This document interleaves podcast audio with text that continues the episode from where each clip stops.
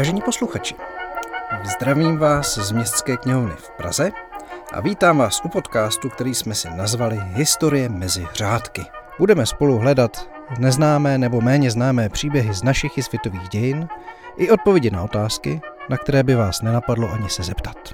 Jmenuji se Míla Linz a jako správný Watson budu klást otázky vševědoucímu Sherlockovi, kterým je historik, politolog a spisovatel Tomáš Banžuch. Ahoj Tomáši. Ahoj Mílo. Tak se pohodlně usaďte a začínáme. A jsme tady zase. Když jsme si minule povídali o československé kolonii v Togu, tak jsem si tak jako přemýšlel, co bychom ještě mohli získat.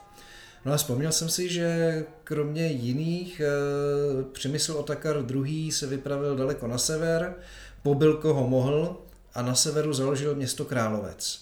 A já se ptám Tomáši, když Přemysl Otakar II. založil město Královec, proč to není Královec a proč to nepatří Československu, respektive Česku? Tak uh, předně tady je třeba říct, že Přemysl Otakar ten Královec sám nezaložil.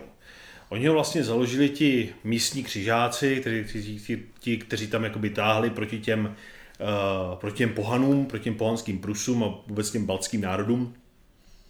A ti ho založili na počest Přemysla, na počest Přemysla Otakara II. Dobře, moje otázka ztrácí smysl, ale povídejme dál. ale i tak, jako vlastně je tam ta, je tam ta vazba, že přece jenom je to, je, to, je, to na, je to na jeho počest a Uh, tady jde o to, že ta, jak se vlastně z toho královce, z toho středověku, který tam založili křižáci, dneska vlastně je to ruský Kaliningrad. A vlastně tady u, toho, u tohoto města můžeme říct, že to svou identitu ztratilo tolikrát, tolikrát, vlastně tolikrát to bylo tam přepsaný, že vlastně dneska to město asi pořádně už jako neví, ne, neví čí je. Uh, tohleto město totiž uh, později, že jo, v té době v tom středověku, připadlo křižákům e, německému, německému řádu.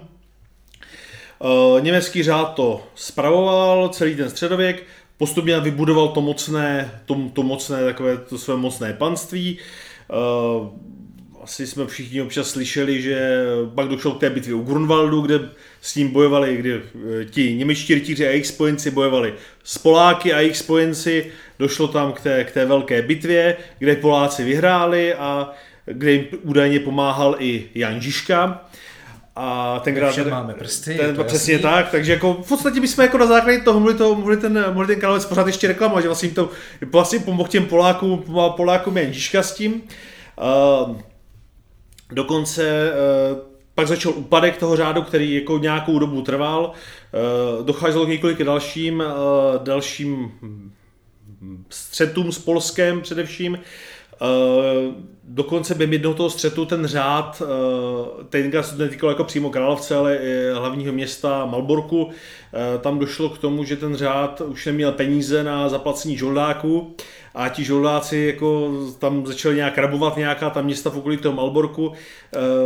Prý podle kronik to byli opět český hovořící žoldáci. Uh, nicméně nakonec ten eh, řád jako eh, nezlikvidoval ani Poláci, ani teda jako jakkoliv hovořící žoldáci, ale došlo tam k tomu, že se v Německu začal šířit protestantismus, byl tam Luther a od, odtrhnutí od církve. No a na právě na severu Německa ten protestantismus šířil nejvíc, včetně tohohle toho náboženského státu.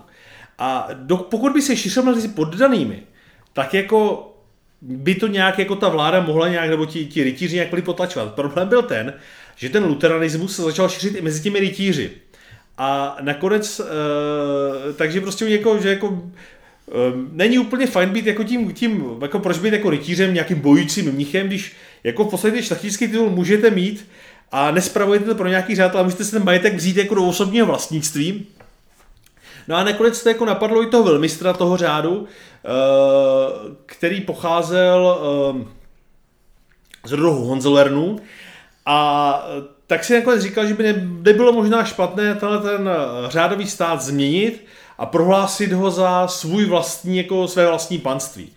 Dohodl se s polským, s polským králem, protože tehdy, jak už byl ten řád hodně v úpadku, tak formálně byl ten, no, ten řádový stát byl formálně závislý na polském králi A došlo k tomu, že ten řád, eh, řád se víceméně ne, nezrušil, ale ten řádový stát se zrušil. Ten eh, velmistr se prohlásil za vévodu z požadení polského krále. Ti němečtí rytíři, kteří s tím nesouhlasili, těch byla jako menšina, tak ti odešli. A z těch ostatních se stala, eh, se stala šlechta.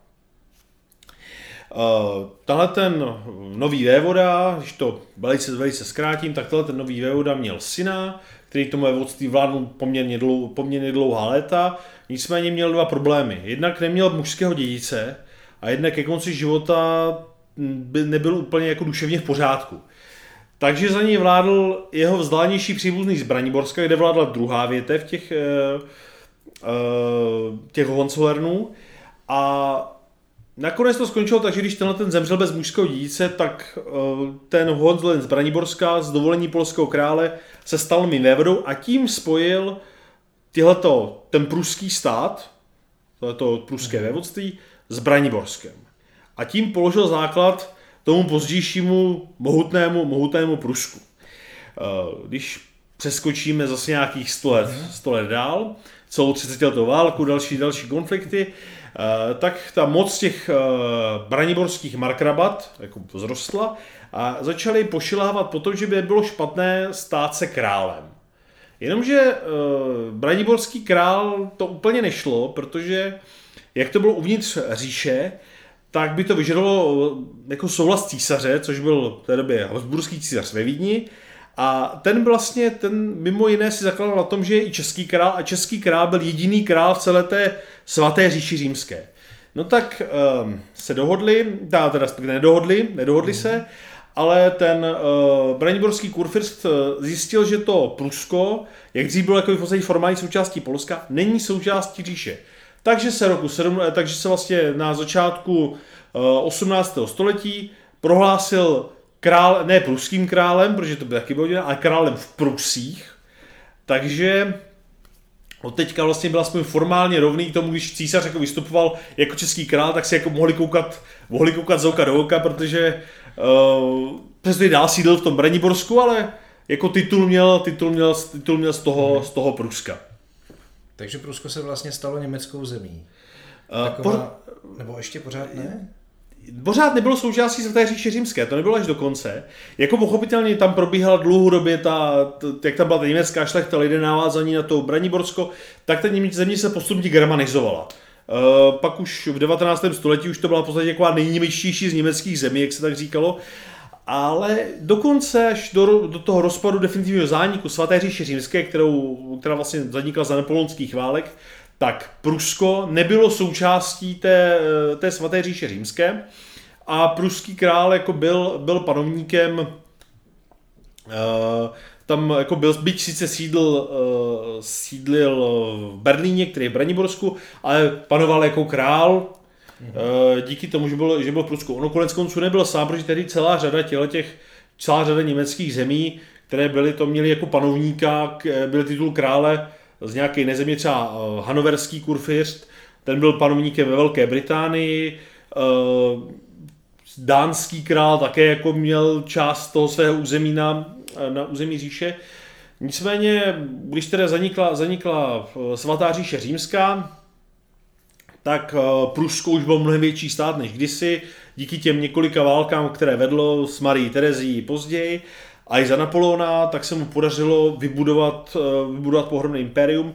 Při dělení Polska získalo velkou... V podstatě dneska eh, se Prusko táhlo až na východní, východní hranici dnešního Polska. Mm-hmm. A pak teda něco zase přišlo, protože Rusové si řekli, že by nebylo špatné mít kus Polska pro sebe, tak jako Prusko se jako posunulo víc na západ. Uh, nicméně v té době už úplně bylo zapomenuté, jako víceméně zapomenuté to, že to byl nějaký pohanský baltský stát, ty Prusy. Uh, už tam vládlo Německo, Prusko bylo chápáno jako to nejnimější z německých států. Uh, Pruské království postupně se to vžilo prostě pro celou, pro celou tu oblast pod vládou těch, uh, těch králů z Berlína. Uh, a po, později, když vlastně byly ty války za sjednocení Německa, který se třeba taky jednou budeme bavit, eh, tak eh, v podstatě to Prusko se stalo snad ten pruský militarismus, tak, se stal symbolem toho němectví, což je vlastně takové jako docela jako, jako paradox, jiný paradox, že ta země, která jako byla germanizovaná, která to obyvatelstvo bylo poněmčené ve středověku, tak najednou se stala symbolem toho nejnímejštějšího z těch generálů s těma pikelhaubenama, kteří rozhodují, eh, kde, kde co obsadí. Eh, během celého všem nebylo to úplně automatické, eh, že se tohle, že to takhle dopadne, protože v 18. století, když se zmíní ty války o rakouské dědictví, tak na tom Prusku jeden čas bylo strašně špatně, protože se proti němu spojila skoro celá Evropa. A tohleto okolí toho královce, to právě to východní Prusko, bylo obsazeno Rusy. A Rusy ho drželi asi pět let. Vojska, vojska ruské carevny. No a tehdy v podstatě ty Rusové už počítali s tím, že jim to zůstane, že Prusko se prostě rozpadne, nebo že ho ořezají na úplně minimum a sami si tenhle ten Kaliningrad a to, tohleto pobřeží nechají. A v té době už tam byla univerzita. Na té univerzitě učil jistý pán, kterého si budeme všichni znát, jmenoval se Immanuel Kant. A Immanuel Kant mm, v té době jako se rozhodoval o tom, jestli se stane tím profesorem tam, on tam učil, jestli bude tím profesorem, a najednou vycítil, že by mu ty rusové k tomu mohli pomoct. E, tak e, těm tomu guvernéru, tomu ruskému, napsal jako takový velice ponížený dopis, že bude pečlivě sledovat, co se na univerzitě děje, každého, kdo by měl něco proti Rusům, nejenže nahlásí, ale osobně mu v tom, v tom jako nějaký protiruským piklům zabrání a že bude, že slibuje teď nejjasný, věrnost té nejjasnější imperátorce, imperátorce vší Rusy, a že tedy jako bude, bude tím věrným ruským poddaným. Pochopitelný se pak uh, kvůli palácovému převratu, který později se stal v, v Petrohradu, to bylo strašně komplikovaná historie, to je snad taky někdy, kdy se Rusové stáhli, uh, tak uh, Immanuel Kant se zase jako vrátil k, té, k, té, k, té, jako k tomu pruskému králi a byl jako tím respektovaným profesorem v německém, v německém Königsbergu, jak se, jak se, jak se, jak se to tehdy jmenovalo. Um, Jenže uh, tahle eskapáda, jenom bych trošku zabrousil do dnešních dní, nebyla úplně zapomenutá. Uh, a dokonce, když se jako před několika lety rozhodovalo, jestli letiště v Kaliningradu, to je nynější, že to je Kral, mhm. Königsberg, Kaliningrad, nepomenovat po Emanuele Kantovi, tak se velitel místní ruské posádky se postavil proti tomu a napsal do novin článek, že proti, jako nemůžu pomenovat jako městské letiště po člověku, který tak hanebně obracel kabáty a zrazoval svou, zrazoval svou vlast, když byť jako Měl by ho těšit, že jako chtěl spolupracovat s tím Ruskem, ale, ale prostě ne, že, jako, že on jako ten voják si bude vážit těch, mm. co jako proti ním bojovali. Dobrý, tak, co se dělo dál? Eh, co se dělo dál? Tak když se teda vrátíme do té, eh, do, do konec toho 19. začátek 20. století, Tady jsme zmínili první ruský pokus obsadit to, obsadit to východní, východní Prusko. Po druhé se o to Rusové pokusili za první světové války, kdy jeden z prvních úderů ruské armády byl plánovaný právě na to východní Prusko. Eh, Rusové tam dosáhli dílčích úspěchů, nicméně eh, byli rozdrceni v bitvě u Mazurských jezer, eh, kde prostě byli dva ruští generálové, kteří se vzájemně nesnášeli a něm, uh, moc spolu nekomunikovali, tak se Němcům jako povedlo uh, postupně ty dvě armády obklíčit a zničit. To bylo byt, by, jedné, jednoho porazil byty u Ottenbergu, druhého obklíčili byty u Mazorských jezer. Uh, teď nevím, který z těch ruských generálů, jeden to, jeden to jako spáchal sebevraždu, protože tu ostudu neunesl. Takže opět byli Rusové, opět byli Rusové, už po druhé byli, byli z toho východního Pruska vytlačení, tentokrát jako k tomu Kalin, Königsbergu, Kaliningradu ještě ani nedošli. Uh, nicméně Německo i tak válku prohrálo a došlo k tomu, že uh, Poláci, vznikl polský stát a Poláci uh, začali říkat, že by stalo za to mít přístup k moři. Tak nakonec se na mírové konferenci dohodlo, že Poláci budou mít přístup k moři k směrem tam, kde je Gdaňsk, kde je, Ští, kde je ne Štětín, kde je Gdyně. A tam jako vznikne úzký proužek polského břeží, aby Poláci mohli mít vlastní loďstvo. Eh, tím ovšem došlo k tomu, že to východní Prusko s hlavním městem Königsbergem bylo odděleno od toho hlavního, hlavního Německa a ten, ten koridor byl hlavní jakoby uh, takovým ohniskem napětí německo-polských vztahů. Proti Němci pochopitelně chtěli ty dvě části území spojit. Uh, tam jako ty paradoxně se ty vztahy zlepšily, že se dostal k moci Hitler, eh, který najednou měl takový jako globálnější vize, než napravovat nějakou východní, východní hranici, protože vlastně ti Němci jako předtím, německý generální štáb a německé ministerstvo zahraničí počítali s tím, že se spojí eh, Německo a Rusko a společně jak jako ty Poláky donutí ty hranice revidovat. Hitler ovšem jako řekl, že s nějakým bolševiky v Moskvě se paktovat nebude, z čehož si teda německé diplomacie rvala vlasy, že prostě mají tak hezky rozjednaný ty a Hitler jim do toho hodí vidle. A místo toho se jako začal domluvat s Poláky. Nicméně nakonec v roce 1939 to došlo k tomu, že Hitler opět tu strategii změnil a začal na Poláky tlačit, ať mu teda eh, udělají ústupky v tom koridoru. Eh, Poláci to jako odmítali, nebyli tak, nebyli tak ochotní, nakonec to teda skončilo válkou, Polsko bylo rozdrceno a celé to východní Prusko se expandovalo. Eh, tam došlo k tomu, že eh, bylo to, ty západní části Polska byly přičlení přímo k Německu. Docházelo tam jako k hodně eh, místem k hodně jako brutální germanizační kampani, kdy vlastně ty Poláci byli přesvědčovaní o tom, že jsou vlastně Němci, akorát to zapomněli. A takže jako nakonec e, jako s tím jak spojené nějaké jako povinnosti, že musí zůstat ve Wehrmachtu a na druhou stranu jako, že to je čest být Němcem a že tomu patří budoucnost a, a měli lepší potravinové lístky, takže Němci, jako, takže jako spousta Poláků na to nějakým způsobem jako začala přistupovat. Pak Němci v některých e, oblastech dokonce začali ty Poláky násilně jako do toho německého národního vědomí jako verbovat, že jim, že docházelo třeba k tomu, že jako vlastně Polákům vysvětlili, proč vlastně oni jsou ty Němci Uh, jsou známy jako, jako relativně bizarní případy, kdy uh, těm Polákům vysvětlovali na základě toho, že mají doma po babičce, babičce kolovrat, že musí být Němci, protože kolovrat je německá věc, že to Poláci neměli. uh, nicméně, když opět, opět poskočíme, tak uh, válka skončila. Uh, teď celý tenhle, celý tenhle ten uh, celé toto východní Německo připadlo do, uh, do, Biliho, do Biliho Sověti. A teď byla otázka, co s tím, protože se jako obecně předpokládalo, že na konci války, že dojde opět k redukci německých hranic a že německé hranice budou stanoveny na Odře a Nise, což bylo mnohem víc, eh, víc na západ, než byly před válkou.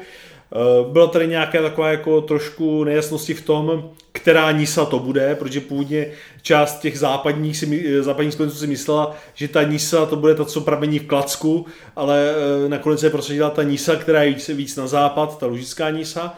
Ale byl tady problém právě co s tím, co s tím Pruskem, s tím, s tím, s tím Königsbergem, část tedy jako připadla Polsku, s tím se tak nějak jako by se počítalo. A zbytek, eh, ze zbytku byli prostě Němci vysídleni a mělo to připadnout sovětskému svazu, protože Stalin si to vydupal jakožto rozšíření na eh, té sovětské sféry, protože vlastně té doby už sovětský svaz připojil Litvu, Lotyšsko, Estonsko, ještě víc na jich, připojí další přístav na Baltu, může tam získat vojenské základny a bude jako by opět jako rozšíří, rozšíří to území Sovětského svazu a získá strategické, strategický přístav. Takže teprve v téhle době se rozhodlo, že to prostě přijde Sovětům. Přesně I když by logicky to mělo patřit spíš Polákům? No, tam právě, tam právě byl, byl, byl právě jako otázka, uh, jednak jestli to připadne Sovětům, ale jednak ke komu to připadne. Protože sovětský svaz se skládal z několika republik a logicky z logiky věcí, když to no. připadlo těm Sovětům, by to měl připadnout Litvě. Že Litva s tím sousedí, že jo? No, právě. Jenomže uh, Stalin uh, jednak jako Litevcům nevěřil, protože uh, protože přece Litvu obsadil relativ, ty, ty sovětské síly obsadil relativně nedávno. Uh, Litevci jako nebyli úplně nadšení z toho, že, že jako jim opět budou panovat, uh, panovat uh, z Moskvy. Uh, v těch pobaltských statech byl poměrně rozsáhlý odboj proti, uh, proti Sovětům. A navíc Stalin jako počítal s tím, že to bude jako taková ta, taková ta oblast to celosovětského významu.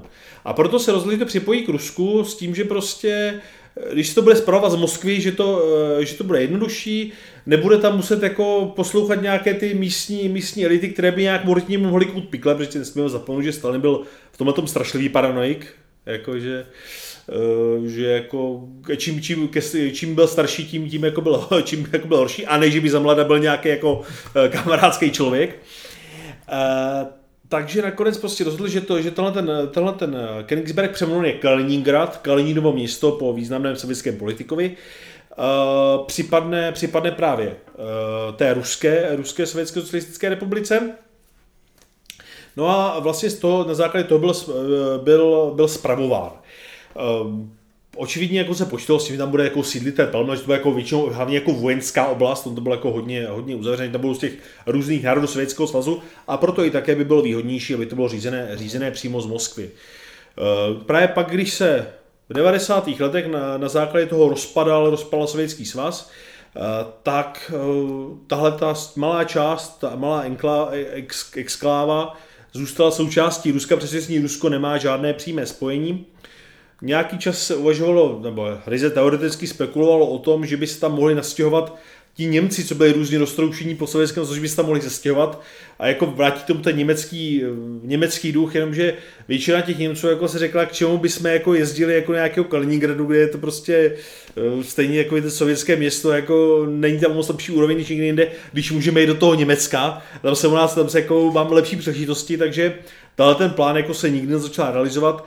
A eh, Rusko tedy mělo, má na pobřeží eh, Baltu svoji základnu, má tam, má tam vojenské, vojenská zařízení.